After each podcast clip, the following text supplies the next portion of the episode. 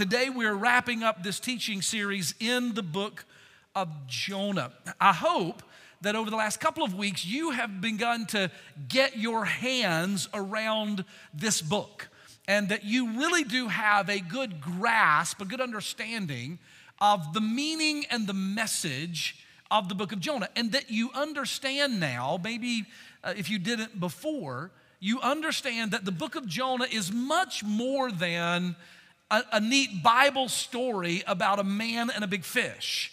That there's much more truth here than that. Let me remind you of the three things that we've talked about, and we'll just go through these quickly. Write them down if, you, if you've missed them along the way. Number one, we learned that salvation is of the Lord. This is really the theme of the book. Salvation is of the Lord. It's chapter 2, verse number 9, where this is Jonah's declaration. At the end of his prayer, the last sentence in his prayer of chapter 2, he says that salvation is of the Lord. The second thing that we learn is that God is full of mercy. And man, we ought to thank the Lord that He is. Amen. Praise God that that's who He is. He's not a vengeful, angry God, but He's a God who's full of mercy. This is chapter 4 and verse number 2, where Jonah says, You are a gracious God, you're merciful, you're slow to anger, and of great kindness. The third thing that we learned last Sunday is that conviction, faith, and repentance Conviction, faith, and repentance lead to salvation. That we, we are rescued by the Lord when we are honest about our own need, our own sin, when we have confidence in who Christ is, and we turn from our sin to Christ and trust in Him. That repentance, uh, that conviction, faith, and repentance is what leads us to salvation. So, those are the three things primarily that we've talked about over the last two Sundays. Today, I want to conclude this series by um, just noting with you one other aspect of the book of Jonah, and that has to do with the fact that when you uh, think about or read the story of Jonah, you actually can see Jesus in the life of Jonah very clearly. Another way to say that would simply be that Jonah is a type of Jesus. Or when we look at Jonah, we can see Jesus. And we know this because the Bible is, in fact, all about Jesus. In fact, I want you to say this with me. They're going to put this up on the screen so we can read it out loud together at both campuses. Say it with me. It is to say, My Bible, my Bible from Genesis to Revelation tells the story of Jesus Christ. Say that one more time. My Bible, from Genesis to Revelation, tells the story of Jesus Christ.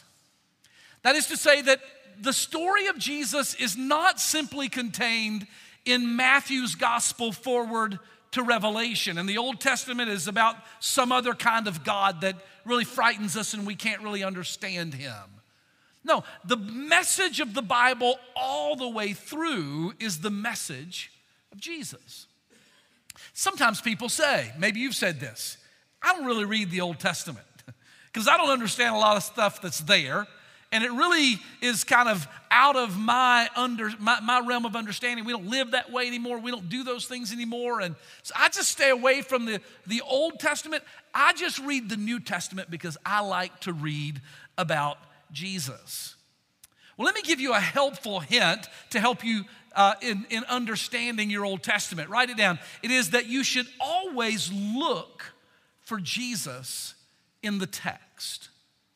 Always look for Jesus in the text. No matter where in the Bible you're reading, no matter what the subject matter is that you're reading about, always look for Jesus. And if you'll look for him, you'll find him.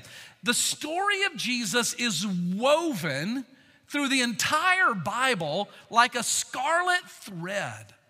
And you will surely come across uh, Jesus throughout the scriptures. So, how does a book like Jonah, for instance, which makes no mention of Jesus by name at all, how does a book like Jonah teach us about Jesus? Or what about Genesis for that matter? You don't find the name Jesus in the book of Genesis? What about Exodus or Leviticus? Deuteronomy? How about Chronicles or Kings or, or some of the prophets?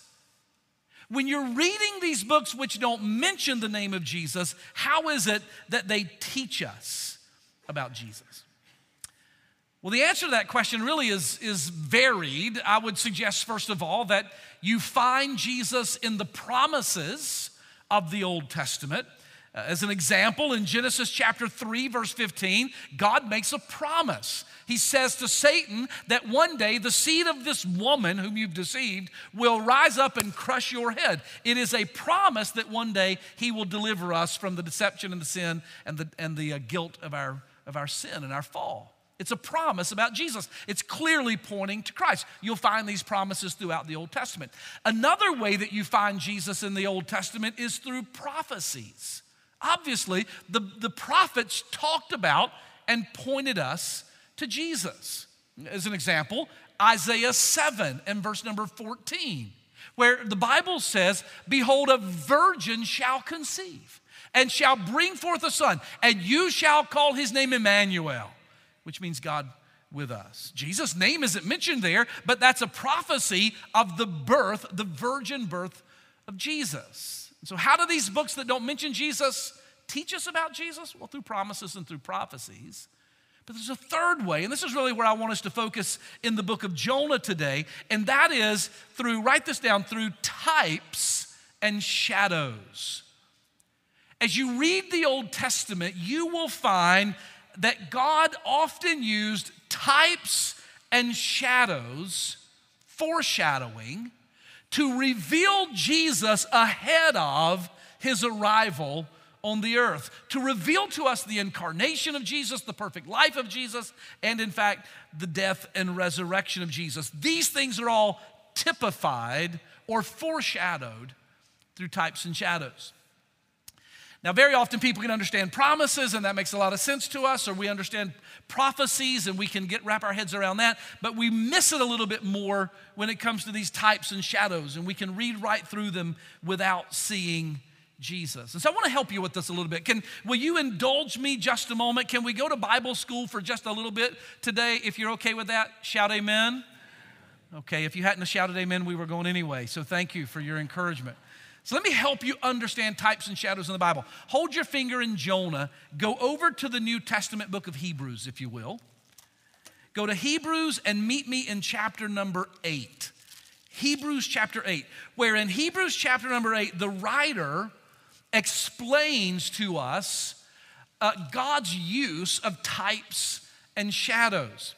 And he does so by explaining the Levitical system of sacrifices and priests in the tabernacle of the Old Testament. Now, watch what happens when I start saying tabernacle, priests, and sacrificial system. Some of you, your eyes roll back in your head. And you're like, I don't read that stuff because we don't make sacrifices and I don't understand what all those priests were doing and blood for this and, and that bull for that and lamb for the other. And I, I don't, I just don't go there. I want you to learn to be comfortable to go there because what's being typified or foreshadowed in those things is the sacrificial death of Jesus Christ. And it's rich when you look for it as you read through the Old Testament. Now, in Hebrews chapter 8, you're able to get some sense of this typology from the Old Testament. Let me show you chapter 8, verse number 1. Verse number 1 says, Now of the things which we have spoken, this is the sum. We have a high priest who is set on the right hand of the throne of the majesty in the heavens, a minister of the sanctuary. Now, stop right there. When the writer of Hebrews says, Here's the sum of all things that I've been discussing, we have a high priest. Who is our high priest? Somebody shout his name. It's Jesus. He's referring to Jesus. And he says that he is seated in heaven at the right hand of God. He is the minister of the sanctuary and of the true tabernacle, which the Lord pitched and not man. So he's talking about a heavenly tabernacle with a heavenly high priest. But then he goes on, beginning in verse number three, to explain to us that the earthly tabernacle and the earthly priesthood that ministered in that tabernacle and made sacrifices that we read about in the Old Testament, that all of those priests and all of their sacrifices within that system were all pointing us to the ultimate priest, Jesus, the ultimate sacrifice, his own blood, and the ultimate tabernacle in heaven. All of those in the Old Testament were foreshadows.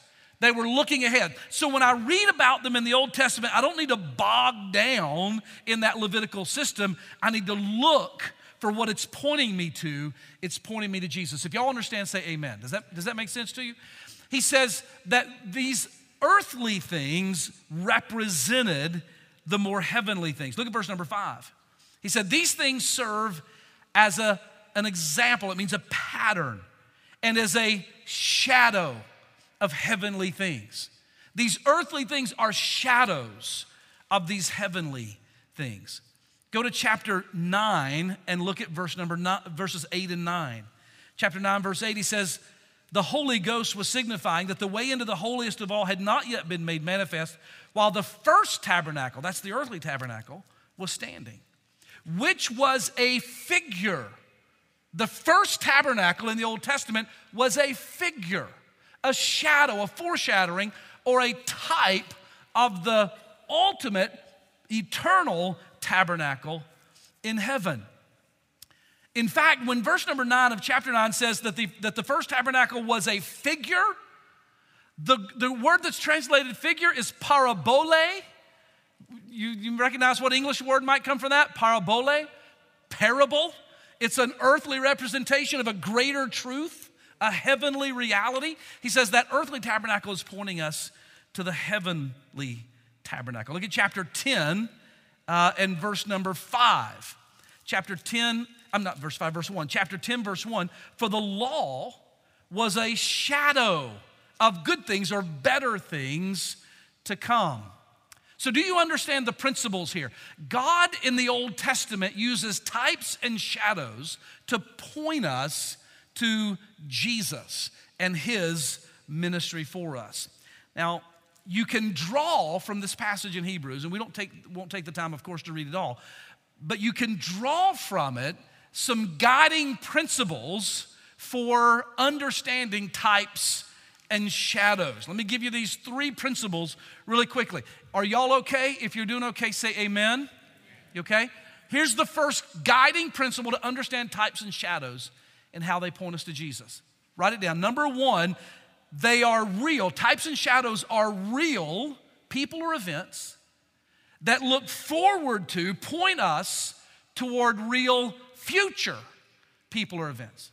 So they're not stories that are made up, they are actual events or people that we read about in the Old Testament that are representative of future things that will occur, primarily Christ. Number two, Second guiding principle for understanding types and shadows in the Old Testament is that the object of the type, the, in other words, what the type is pointing us to, the object of the type is greater than the type itself.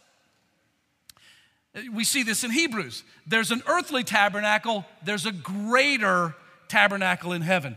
There's an earthly priesthood which points us to a greater priest whose name is Jesus. There's an earthly sacrificial system, the blood of bulls and goats, which points us to a greater sacrifice, which is the sacrifice of the blood of Jesus. It never, types never point down, they always point upward. That's the second principle. The third principle is this it is that we must understand that types and, and uh, shadows have essential and non essential qualities or characteristics. Let me explain what I mean.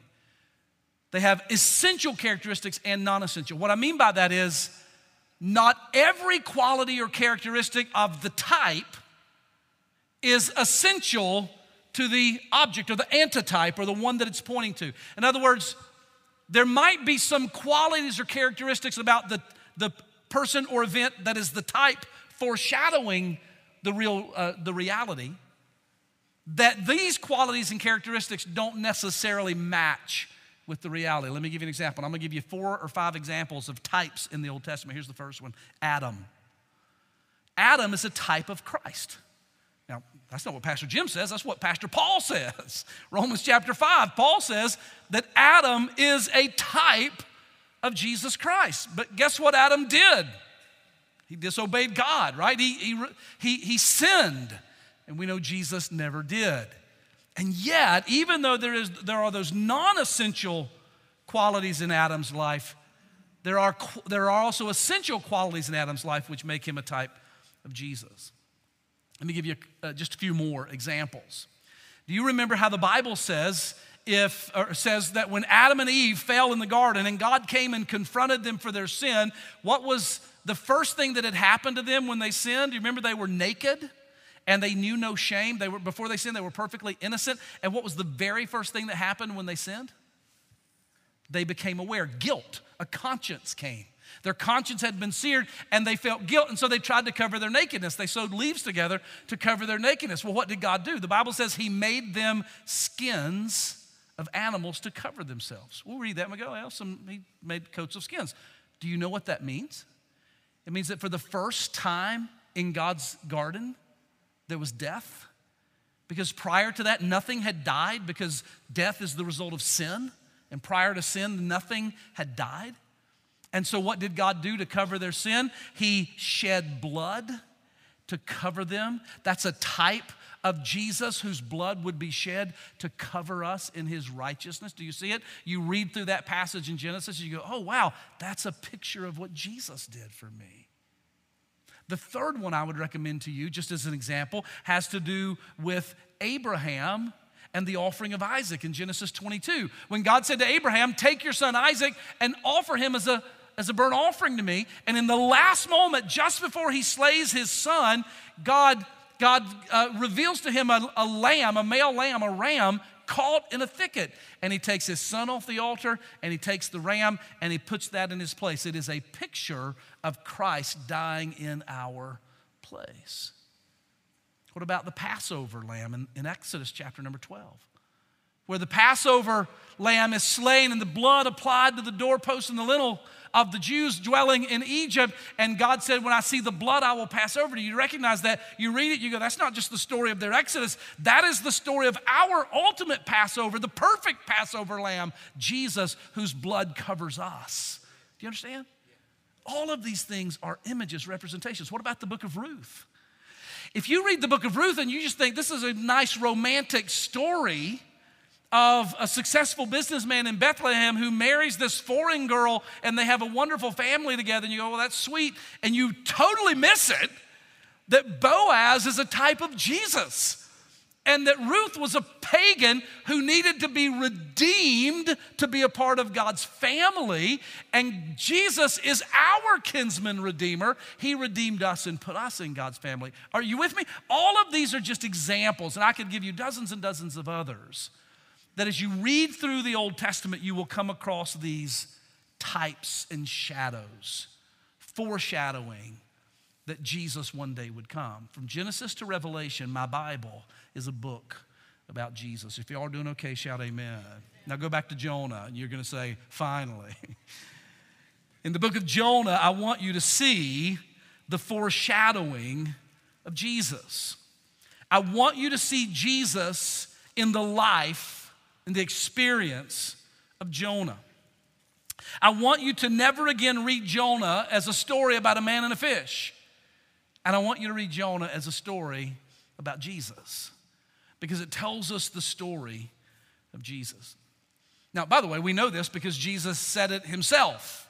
I mentioned it last week, Matthew chapter 12, verse 40. Jesus said, As Jonah was in the belly of the fish for three days and three nights, even so shall the Son of Man be in the heart of the earth for three days and three nights.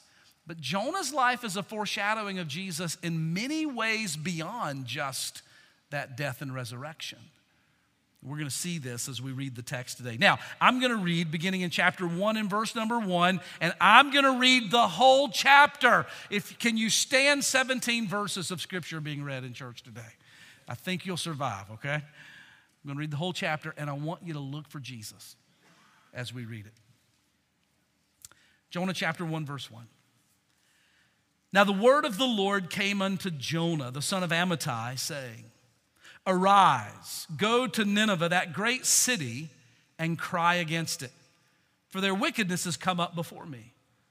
But Jonah rose up to flee unto Tarshish from the presence of the Lord, and he went down to Joppa, and he found a ship going to Tarshish.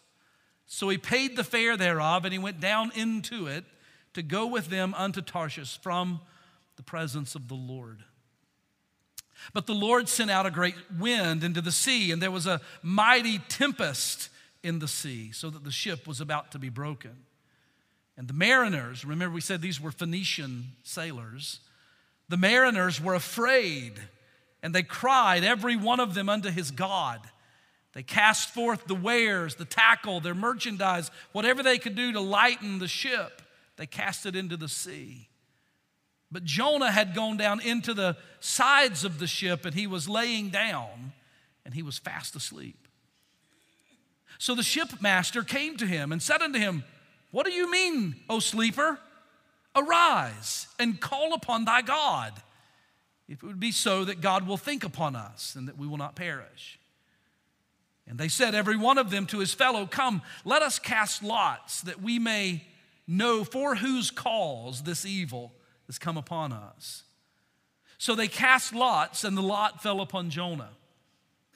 Then they said unto him, Tell us, we pray thee, for whose cause this evil has come upon us. By the way, I love that. Tell us, oh, you whose fault this is. Tell us, what is your occupation? Where have you come from? What is your country, and who are your people? And he said unto them, I'm a Hebrew and I fear the Lord God of heaven, which made the sea and the dry land. Then were the men exceedingly afraid and said unto him, Why have you done this? For the men knew that he fled from the presence of the Lord because he had told them. And then they said unto him, What shall we do unto thee that the sea may be calm for us? For the sea was, the storm, the tempest was getting worse and worse. And he said unto them, Take me up and cast me forth into the sea. So shall the sea be calm unto you, for I know that for my sake this great tempest is upon you.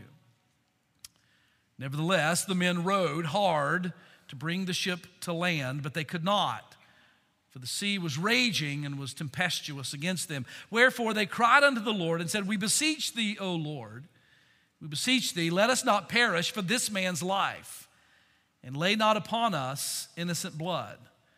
For thou, O Lord, hast done as it has pleased thee. So they took up Jonah and they cast him forth into the sea, and the sea ceased from her raging. And the men feared the Lord. These Phoenician sailors feared the Lord exceedingly, and they offered sacrifice unto the Lord, and they made vows. Now the Lord had prepared a great fish to swallow up Jonah. And Jonah was in the belly of the fish for three days and three nights. Did you look for Jonah in the text? Now, before we point out some ways in which Jonah is a foreshadowing of Jesus, I want to answer the obvious protest that maybe you're raising right now. And it is to say, how could such a rebel be a foreshadowing of Christ? How could a man who clearly disobeyed God's command, who is such a reluctant prophet, who refuses, in this case, to obey God, how could his life ever point anybody to Jesus? Well, two reasons, I think. Number one, remember the principle I gave you a moment ago that not every quality or characteristic of a life, a type, has to necessarily match up and represent the object of that type. That's one reason. But there's a second reason, and it is the it's the grace of God. Can I just say, I'm glad that God allows imperfect lives to point other imperfect lives to Jesus. Otherwise, none of us would ever represent Jesus at all. Jonah's disobedience was not a type of Christ, but his experience was, in fact, a type of Christ. And I hope you saw Jesus in the text. Now, one of the ways that you see Jesus in the text that I'm not really going to talk about, you may have noticed it. Uh, did you notice that he went down into the ship? There was a sea, there was a ship on the sea. there was a storm that the ship was caught in, and Jonah was down in the bottom of the ship sleeping and had to be awakened so that the sea could be calmed and the storm would pass. Did you notice that? Does that sound remotely like what you've read in the Gospels of Jesus calming the sea on the Sea of Galilee? It's a great example of a shadow of Jesus, but it's not part of the message, so forget it, at least for now. Here's the first way I want you to notice that Jonah is a type of Jesus. Number one, write it down. He left the Hebrews to go among the Gentiles. Jonah left the Hebrews to go among the Gentiles. You remember last week I said to you, maybe week number one actually, I said to you that God gave Jonah an unusual command. It was to leave the Jewish people and go preach to the Gentile people. And Jonah disobeyed that, but ultimately in God's sovereignty, he ended up, even in his disobedience, moving among the Gentiles. He goes down to Joppa and he gets on a ship. And going to get on that ship, he joins with Gentile sailors. These men are Phoenicians from Lebanon. And he goes down among them. Look at what verse number nine says. When they ask him in verse number eight, Who are you? Where have you come from? He says in verse number nine, I am a Hebrew. I fear the God, uh, the Lord God who made the sea and the dry land. God called Jonah to leave the Hebrews and go to the Ninevites. Jonah left the Hebrews and he moved among the Phoenicians. And this represents, this typifies, this foreshadows the ministry of Jesus. Did you know that when Jesus came in the beginning of his ministry, he did not come to the Gentiles, he came to the Jew? John tells us this He came unto his own, and his own received him not. He came to them. In Matthew chapter number 10, when Jesus sends his disciples out to preach the kingdom in the beginning of their ministry, he says to them in verse number five, Go preach the kingdom, but do not go into any villages of the Gentiles. You only go into the Jewish villages and you go tell the Jews about the kingdom, but do not tell the Gentiles. In the, in the beginning of his ministry, he came only to the Jews. But Jesus then moved from the Hebrews and moved among the Gentiles. And do you know one of the very first examples where he did this? It's a beautiful story. It's in Mark chapter 7. Don't turn, go read it later. Mark chapter 7, it has to do with an encounter that Jesus had with a woman, a Gentile woman, whose daughter was demon possessed. Now, if you'll go this afternoon and read Mark chapter number seven, you will find that the Bible says that Jesus is in the Galilee region, and then it says this if you're listening, shout amen. And Jesus arose and went. In the same way that Jonah arose, arise and go to Nineveh, it says that Jesus arose and he left, as far as I know, the only time he ever left the Jewish territory of Israel and went to Gentile territory. He went to a place called Tyre and Sidon. And he encounters a woman in Tyre and Sidon, which is in Lebanon today. And she's not a Jew, she's a foreigner. Do you know what her nationality was? She was a Phoenician. In the same way that Jonah left the Hebrews and the first place he landed was with some Phoenician sailors, Jesus in his ministry leaves the Hebrews, goes up and encounters a Phoenician lady. I just like to believe she's the great, great, great, great, great, great granddaughter of one of those sailors. And in the, are y'all with me? In the same way that Jonah left the Hebrews and carried the gospel to the Phoenicians, Jesus left the Hebrews on that day and he carried the gospel to a Phoenician woman. She said, Lord, heal my daughter. She's sick. And you know what Jesus said? I didn't come to heal your daughter, I came to the Jewish people. He said it this way it doesn't make sense that I would take the children's bread, the Jews are the children, I would take the children's bread and give it to the dogs. That's you and me if you're not sure, the Gentile dogs. He said, I came to give bread to, to the children. And she said, Yes, Lord. But even the dogs get the crumbs that fall from the children's table. He said, What faith? Your daughter is healed. Jesus came to the Jews, but he moved from the Hebrews to the Gentiles, just like Jonah did. In fact, ultimately, Jesus said, Matthew 11, 28, Come unto me all, not just the Jews, but all you who labor and are heavy laden Because Jonah moved from, left the Hebrews to go among the Gentiles, the Phoenicians learned the power of God and they never forgot it and they told the story for the rest of their lives and passed it down through the generations. Because Jonah left the Hebrews and moved among the Gentiles, the Ninevites repented, chapter 3, verse number 10. And because Jesus left the Hebrews and moved among the Gentiles, you and I have been adopted into God's family, sons and daughters of God. Jonah is a foreshadowing of Jesus. Number two, Jonah is a foreshadowing of Jesus because he willingly laid down his life to save others. He willingly laid down his life to save others. Chapter 1, the storm comes.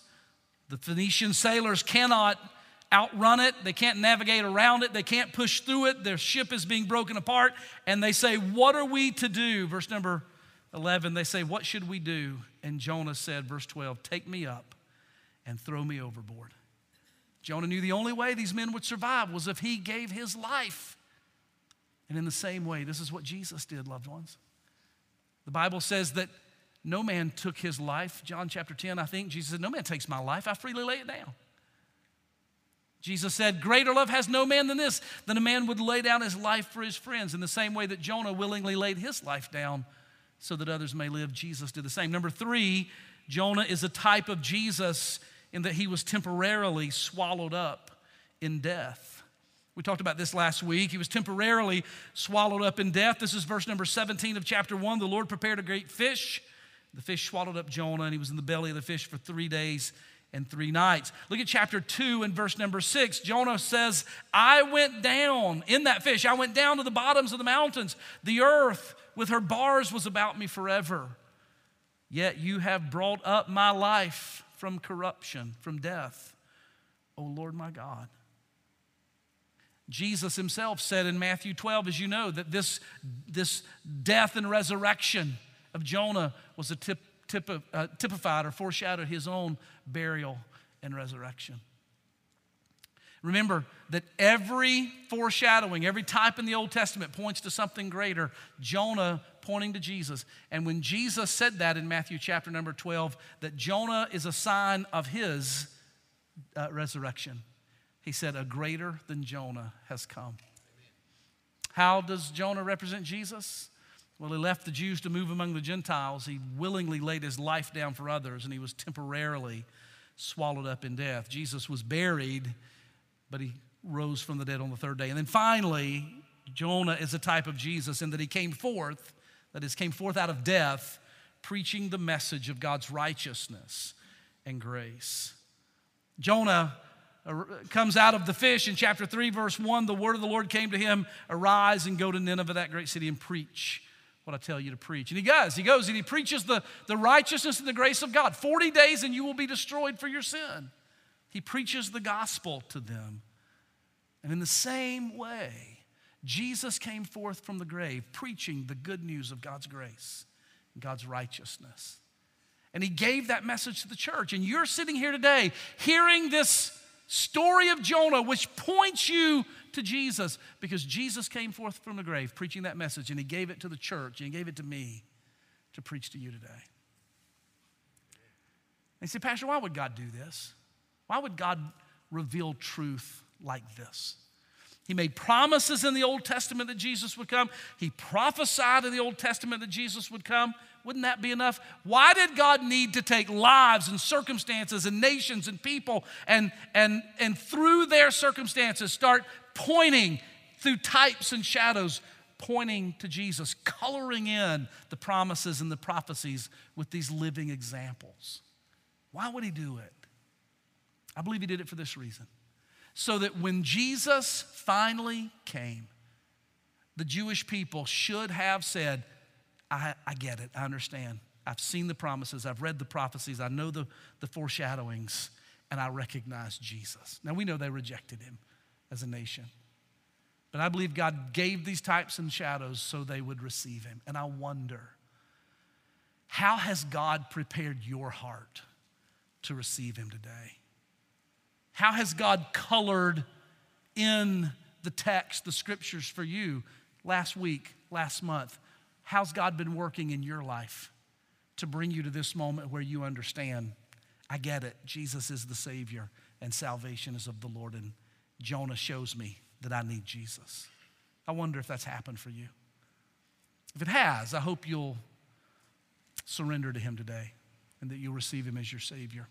Whether you're here, whether you're at East Asheville, whether you're watching online, that you'll give your life to Christ.